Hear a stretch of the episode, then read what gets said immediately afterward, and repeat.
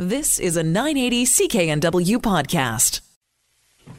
Well, Vancouver City Council uh, spent uh, a fair amount of time debating an idea to bring changes to the Granville Strip and uh, ideas such as surveillance cameras and other ways to improve safety on the strip. But at this point, nothing's going to be happening right away. Council is going to be looking at this, looking at the budget. However, when this did come before council, we did hear from the city manager uh, saying that uh, there will be a time frame, but we don't know exactly how soon this could uh, happen because council is dealing with a lot of other issues as well empty homes tax, short term rentals, ride hailing services, and what have you, even though uh, those are technically provincial issues. Uh, now, this came to light once again because a man was killed on the Granville Strip on January 27th. He was stabbed while trying to break up a fight outside of the Cabana Lounge, and Kelwinder Chris Tind was an employee at the Cabana Lounge, and his family actually spoke to council calling for these changes.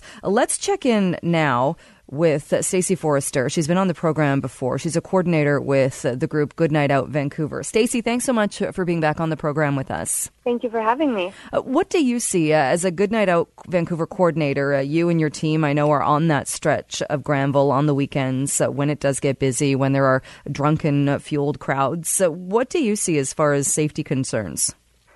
I mean, our team was kind of started through the working group and um, it, to kind of increase safety supports, particularly for women. That's kind of our mandate. So, I mean, we see all the same risks that come with having a large group of young people who are intoxicated. You often see um, the types of things we supported people with. So, being left alone, over intoxicated, people kind of harassing or following women um, all of those types of behaviors that the street team dealt with. Uh, do you do you think surveillance cameras would help if people knew they were on camera? Do you think it might change their behavior?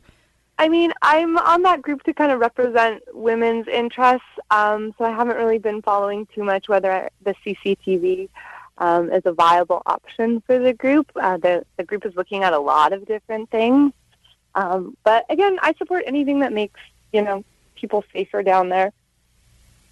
Uh, uh, definitely. Uh, when you when you talk about that too, I I know, like you said, your group is is more about or started off with a focus to women's safety. Uh, is that an issue as far as whenever you have large groups uh, that are congregating, whether it's because they can't get a ride home uh, or for whatever reason they're on the streets, where there are large groups and there has been a lot a lot of alcohol consumed?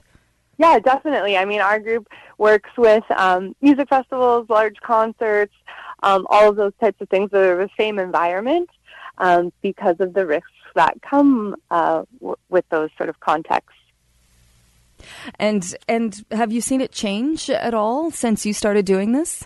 I mean, our, our, the street team was only out for eight weeks, and then we brought it back for New Year's. And definitely by the, the end of the eight weeks, um, people were recognizing us. They were looking for us. Um, bouncers at the door were seeking us out um, to help uh, them come and, and get a young person out into a cab. So um, I think so. Definitely the, the street team was needed. Services are needed down there. Uh, because it seems like a recipe for for things to go sideways. When you pack all of these people that are out to have a good time and there's nothing wrong with that but when you pack everybody into this small area and there is a lot of alcohol uh, then you couple that with the fact that when people try to go home they perhaps can't get a cab and so they're stuck in that area. It seems like it is a bit of a recipe for things to go wrong. I mean I, other urban areas do this. Um, particularly Europe. They have, you know, a high concentration of nightlife all in one area. Um, I do agree that the transit is one of the biggest issues. I think that if people could get home when they were done, then a lot of the things, particularly that the street team saw, wouldn't be an issue. I think the problem comes is that they kind of get stuck. um, you know, and, and fighting over limited rides home, over cabs, and and just ready to go to bed. Yeah, I mean, there. Yeah, I would imagine, and, and it's been. I'll fully admit, many years since I've. I mean, we used to when I used to work at this radio station and walk home along that street, I would see the crowds. I think they've become even bigger since then. But I can imagine you want to go home. Your your night is done. How frustrating that must be for people when you're then stuck. Mm-hmm. That was a lot of work of the street team was kind of getting over to a place where we could sneak a cab, like get it before it gets downtown, and then get people in it, um, and other kind of sneaky strategies, which is just not okay. I think I think if we resolve the transit issue, then a lot of the other issues that, particularly that the street team saw, uh, would go away. So even uh, it might even be an argument that if we had Uber, that some of the issues would go away. Definitely, rideshare, night transit, whatever it takes to to get that crowd um, home at two thirty. Yeah, ex- exactly. Uh, do you ever feel unsafe, or do your workers have they ever been in positions where fights have broken out, or they feel that their safety is compromised? Um, so we were prepared kind of for there to be risks to their safety. Definitely having clear roles. Anything that was already highly aggressive was not their mandate. So, you know, if they came upon something that looked like it was almost going to be a fight or, or, you know, quite aggressive, they linked with the VPD. Our, our mandate was more stuff that kind of goes under the radar in the, in a crowd that's maybe not necessarily quite criminal, but definitely makes people feel uncomfortable.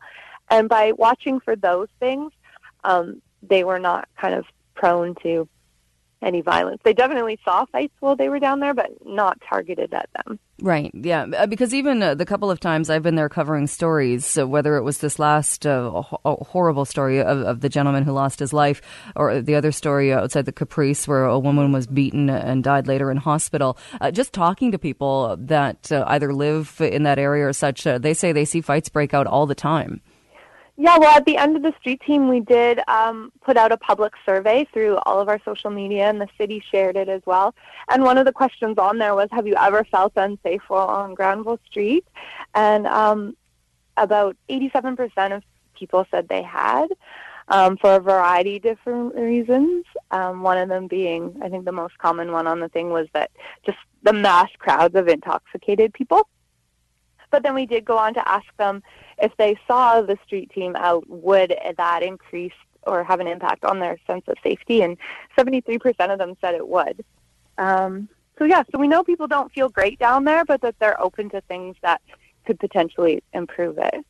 All right. Well, we'll see what happens. Uh, as we mentioned, council has voted to look at it. We don't know exactly when something might come in or what the budget might be. Uh, but Stacey, thanks again so much for joining us on the program. Always love to have you on. Thanks for having me. All right, that is Stacey Forrester. She is with the Good Night Out Vancouver. She's a coordinator with Good Night Out Vancouver. Uh, do you spend time on the Granville Strip? If so, what do you think could be done to make the area safer? Or is it time to call it a failed experiment and uh, do something drastic? You've been listening to a 980 CKNW podcast. Listen live at cknw.com, the Radio Player Canada app TuneIn, Amazon Alexa, HD Radio at 101.1 FM HD2, and on the AM dial 980 CKNW.